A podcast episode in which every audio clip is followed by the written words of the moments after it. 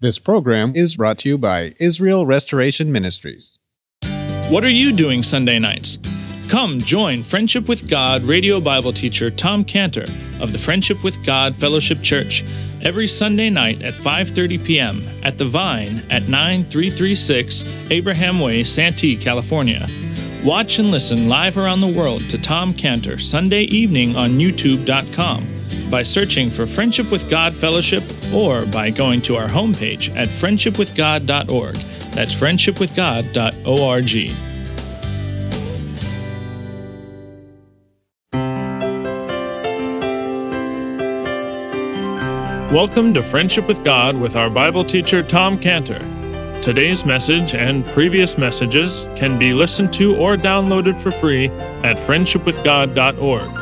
That's friendshipwithgod.org.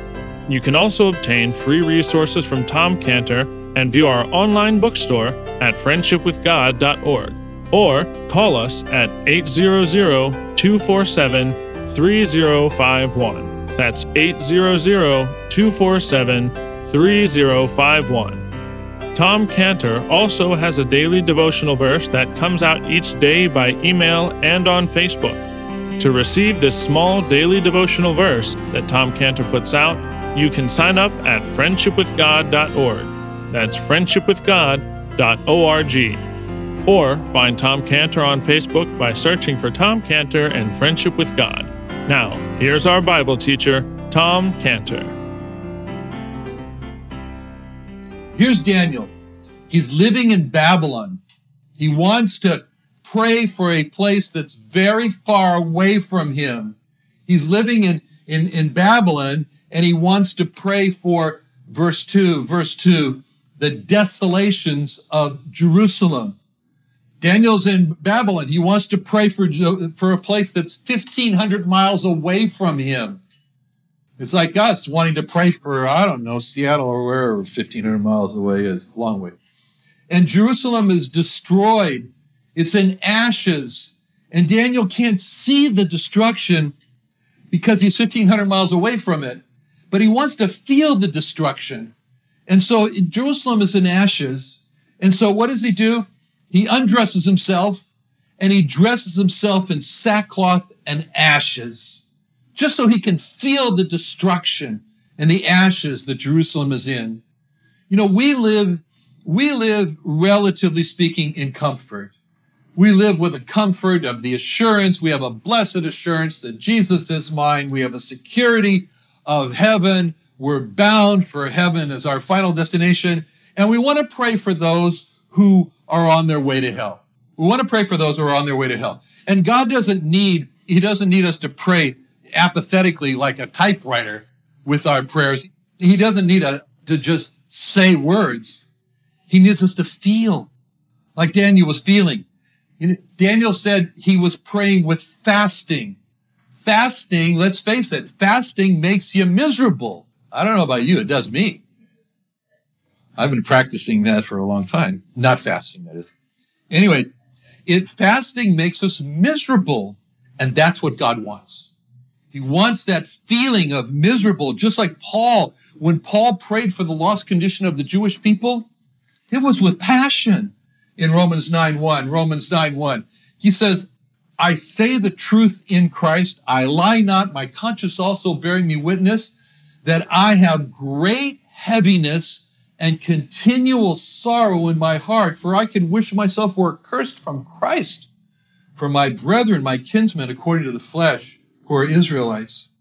So Daniel has made himself feel miserable because Jerusalem is in a miserable state.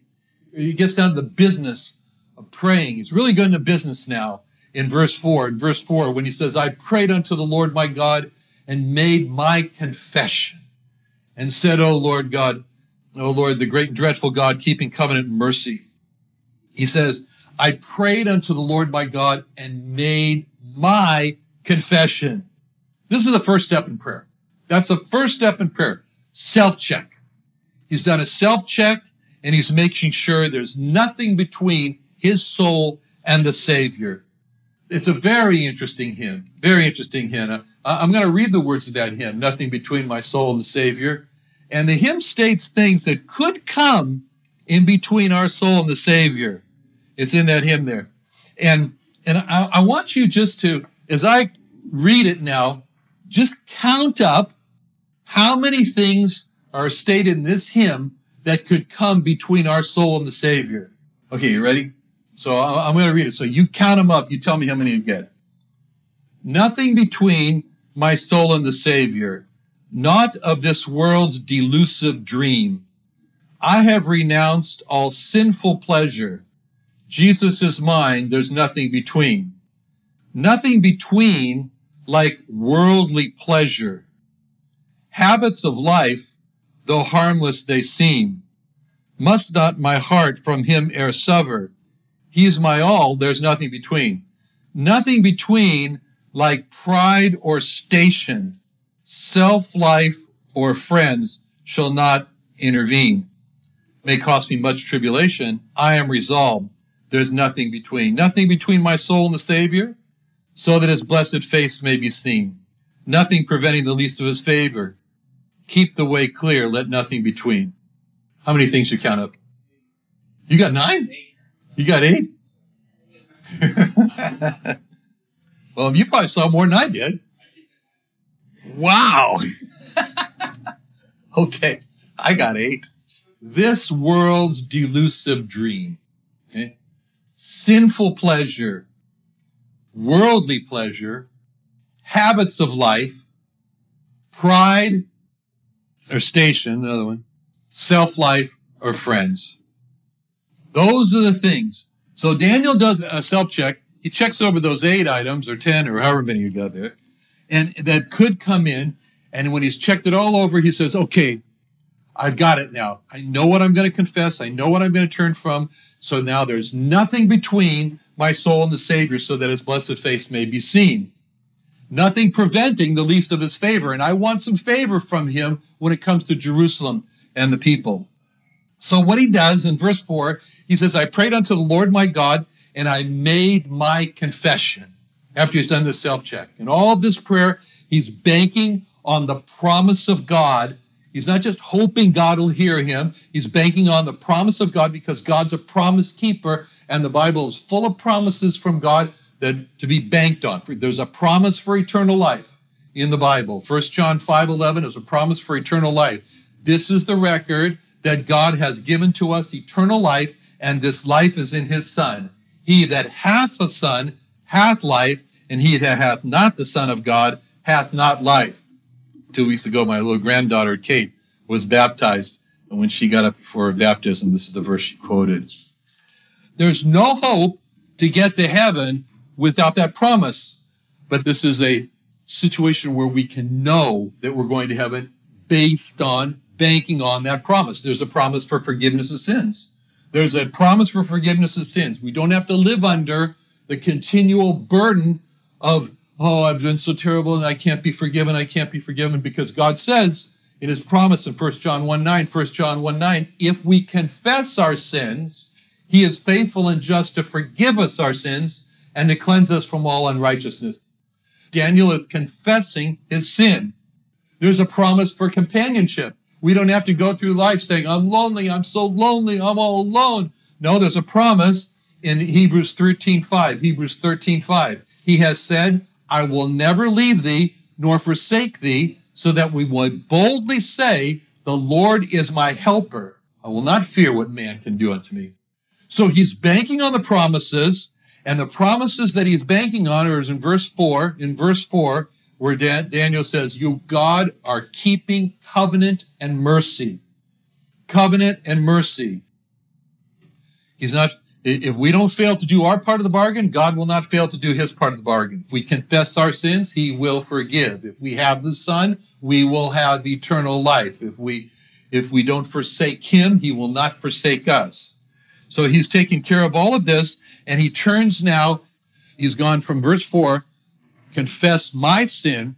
And now he transitions, he pivots in verse 5 when he says, We have sinned and have committed iniquity and done wickedly, rebelled, departing from thy precepts and from thy judgments.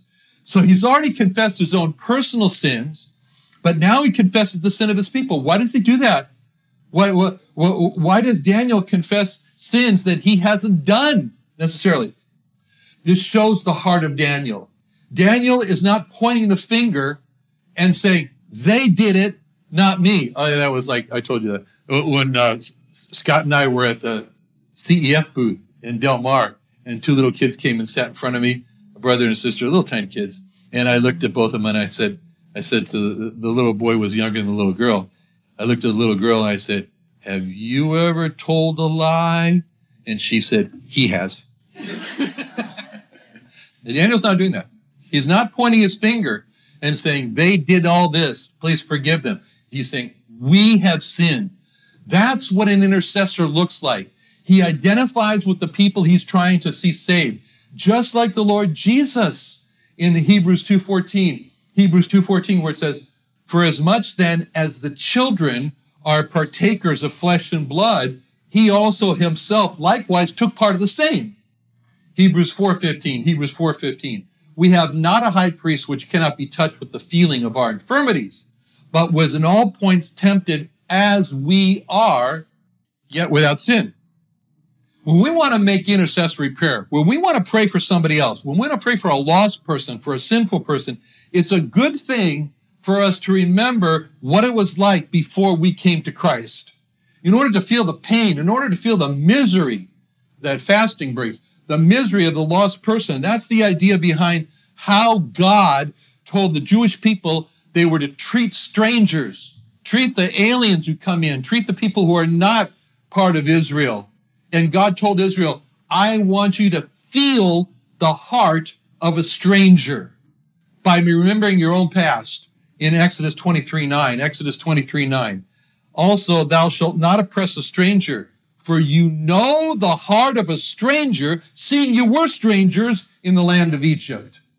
And this is how God wants us to pray for the lost, because the lost are what we were at one time, as it says in Ephesians 2.12, Ephesians 2.12. At that time, you were without Christ, being aliens from the commonwealth of Israel and strangers from the covenants of the promise, having no hope and without God in the world. And in order for us to pray for the lost, we need to do what it says in Exodus 23 9. Exodus 23 9. Know the heart of a stranger, seeing you were strangers. So Daniel prays, We have sinned. Can you imagine trying to pray for our country? Can you imagine trying to pray for our country? And you're looking at the sins that our country, the USA, is guilty of, and you're praying something like this Lord, we have sinned by committing homosexuality. Lord, we have sinned by killing babies. But maybe you're not a homosexual. You're not, you haven't killed, you haven't done abortion, but you pray, we have sinned by committing homosexuality. We have sinned by killing babies. That's what Daniel's doing in verse five. In verse five, when he says, we have sinned. We have is what intersection, intercession looks like. We have is what intercession looks like. Now, Daniel empties himself of any argument that there is any righteousness in himself and his people when he says in verse 7, in verse 7, O Lord, righteousness belongs to you, but unto us confusion of faces as at this day. And then he goes on in verse 7. When Daniel says righteousness belongs to you, but unto us confusion of faces, he's now talking about what belongs to God and what belongs to man. Daniel puts God and man side by side, and he says, hands down, righteousness goes on the side of God. No righteousness on the side of man. Righteousness goes on the side of God. But to man, what belongs to man is what is translated confusion of faces. Daniel is speaking of for all Israel, and he's claiming there's not any righteousness in any part of Israel he's actually saying the words very similar to Isaiah 64 6. Isaiah 64 6, which says, where it's really Israel now making their confession. This is not a statement about Israel.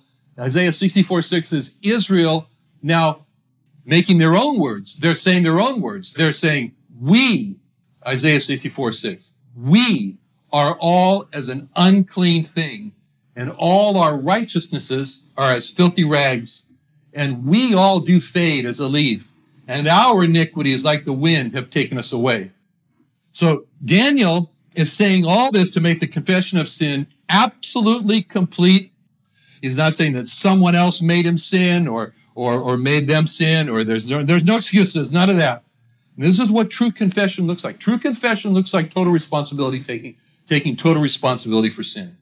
And the word confusion that is used in, in verse 7 and in verse 8, it's a very important word because he uses it twice here in verses 7 and 8. Unto us confusion of faces in verse 7 and in verse 8, Lord, to us belongeth confusion of faces. The word confusion in the Hebrew is bosheth. And bosheth is an interesting word because when the king of Assyria came with all those men to destroy Jerusalem. And when God destroyed all those men and the king of Assyria went back to his land, this is what it says about how he returned in Second Chronicles 32, 21. 2 Chronicles 32, 21. The Lord sent an angel which cut off all the mighty men of valor and the leaders and captains in the camp of the king of Assyria. So he returned with shame of face to his own land. Shame of face. Psalm 44, 15. The Boshet. Boshet the face, shame of face. And Psalm 44, 15, Psalm 44, 15 says, the shame of my face has covered me. Again, same word, Boshet. And then in Job 8, 22, Job 8, 22, they that hate thee shall be clothed with shame and the dwelling place of the wicked shall come to naught. See, this is the word Boshet. It's the word shame. And this is what Daniel is meaning here in verses 7 and 8. Might as well have translated, unto us shame of faces. And verse 8, unto to us belongeth shame of faces. So he's emphasizing here the national guilt when he says in verse 8, O Lord, to us belongs shame of face. And then he lists to who he's talking about. To our kings, to our princes, and to our fathers because we have sinned against thee. He's not saying that it's centered in one little group of dirty, rotten sinners. He's saying all, all Israel. Its per- sin has permeated from the top to the bottom in every home. It is in verse 8 to our kings, to our princes, and to our fathers. And up to this point, Daniel has said that righteousness belongs to God and shame belongs to him and his people. And that statement alone does not clear a path for forgiveness. It doesn't clear a path for reconciliation with God. So now he goes on and he says there's something else that belongs to God, not just righteousness. But he says in verse 9, verse 9, to the Lord our God belong mercies and forgiveness, though we have rebelled against him. So now he's got a way now. He's got a way for Israel to be reconciled to God. He's got a way for a man to be saved from their sins. He's got a way for a man to be pardoned. In verse 9, that's what he's got. To the Lord our God belong mercies and forgiveness, though we have rebelled against him. He's got a hold of an argument now, Daniel does. He's got a plea. God is not only righteous, but God is full of mercy and forgiveness. And Daniel says, well, how much mercy and forgiveness does God have? That's the word though. This is where he really centers on the word though. Though it blows the lid off the treasure chest of mercy and forgiveness with God. That word though. Even though we have rebelled against him, God is still full of mercy and forgiveness. Even though our rebellion is against God himself personally, even though we have slapped God in the face with sin, God is still full of mercy and forgiveness. And you can just take that word though and write it by the verse Romans 5:20. Romans 5:20. Romans 5:20 is but where sin abounded, grace did much more abound. Though fits in there where it could be in Romans 5:20. Though sin abounded, grace did much more abound. There's absolutely no explanation for why God should be the though God, why God show all this mercy, all this forgiveness, because we rebelled against him. The only explanation for this is found in who God is. And Moses said, Moses said, God, show me your glory. Show me your glory. And the glory of God, we've been talking a lot about glory today. And the glory of God was the explanation of who God is. So when Moses prayed, show me your glory, God said, okay, I will in Exodus 34, 6, Exodus 34, 6. The Lord passed by before him and proclaimed, the Lord, the Lord God, merciful and gracious, long suffering and abundance in goodness and truth, keeping mercy for thousands, forgiving iniquity and transgression and sin, and that will by no means clear the guilty. This is who God is. Daniel, and so, so Daniel, he knows how deep the sin is that he's trying to get forgiven. And he says in verse 13, he says in verse 13, as written in the law of Moses, all this evil is come upon us, yet, that's a terrible word in this verse, yet we made not our prayer before the Lord our God, that we might turn from our iniquities and understand thy truth. That's an amazing thing. That God is though, he has so much mercy and forgiveness, and when all the judgment comes on Israel, Israel is yet, with all the mercy, with all, all the judgment and all the evil that came on Israel, yet Israel doesn't pray. They don't pray. Man doesn't pray. And that's an amazing thing. That's an amazing thing about a hard heart. It doesn't turn when it looks rationally what's happened and it realizes that there's a though invitation, a though invitation of Isaiah 118, Isaiah 118, where God says, Come, here's the invitation. Come now and let us reason together, saith the Lord. Though your sins be as scarlet, they shall be as white as snow. Though they be red like crimson, they shall be as wool. That's a though invitation. That's a though invitation. And then the refusal to repent. This is seen at the Great Tribulation and the tribulation in Revelation, Revelation 16. Revelation 16, there's the yet, the yet. Okay? Eh? Revelation 16, 9, Revelation 16, 9. The men were scorched with great heat and blasphemed the name of God which hath power over these plagues, and they repented not to give God glory. You could say, yet they repented not to give God glory. Revelation 16:11, Revelation 16:11. They blasphemed the God of heaven because of their pains and their sores and repented not of their deeds.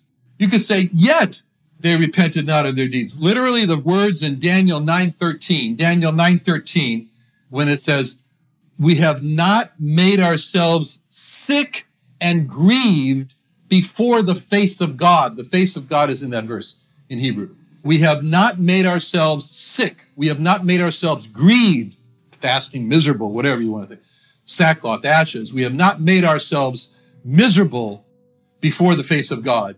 In other words, we've not done anything to make our peace with God or be reconciled to Him or show them how grieved we are. And this is a serious problem. And, you know, whenever we real, you know, we have a lot of COVID now and people are getting COVID and the, you know, the 911s are being called and the ambulance is coming and, you know, the, we have a heart attack and the ambulance comes and 911 is dialed because it's an emergency and someone might die. And so that's what we do physically. We call 911 and the ambulance come. I want to know where's the spiritual 911 ambulance? Another wonderful day studying the Bible with our Bible teacher Tom Cantor here on Friendship with God. Don't forget that today's message and previous messages can be listened to and downloaded for free at friendshipwithgod.org. That's friendshipwithgod.org. You can also go online to find free resources from Tom Cantor and our online bookstore at friendshipwithgod.org. You can also find Tom Cantor on Facebook and you can also go to friendshipwithgod.org to sign up for his daily devotional. Tom Cantor is also the founder of Israel Restoration Ministries. You can visit that website at israelrestoration.org. You can write to Tom Cantor at P.O. Box 711330, Santee, California 92071. That's P.O. Box 711330, Santee, California 92071 or email Tom Cantor at Tom Cantor at friendshipwithgod.org. That's Tom Cantor at friendshipwithgod.org. For more information about Tom Cantor and Friendship with God and Israel Restoration Ministries, call us at 800 247 3051. That's 800 247 3051. What are you doing Sunday nights? Come join Friendship with God radio Bible teacher Tom Cantor of the Friendship with God Fellowship Church every Sunday night at 5:30 p.m. at The Vine at 9336 Abraham Way, Santee, California. Watch and listen live around the world to Tom Cantor Sunday evening on youtube.com by searching for Friendship with God Fellowship or by going to our homepage at friendshipwithgod.org. That's friendshipwithgod.org. This program is brought to you by Israel Restoration Ministries.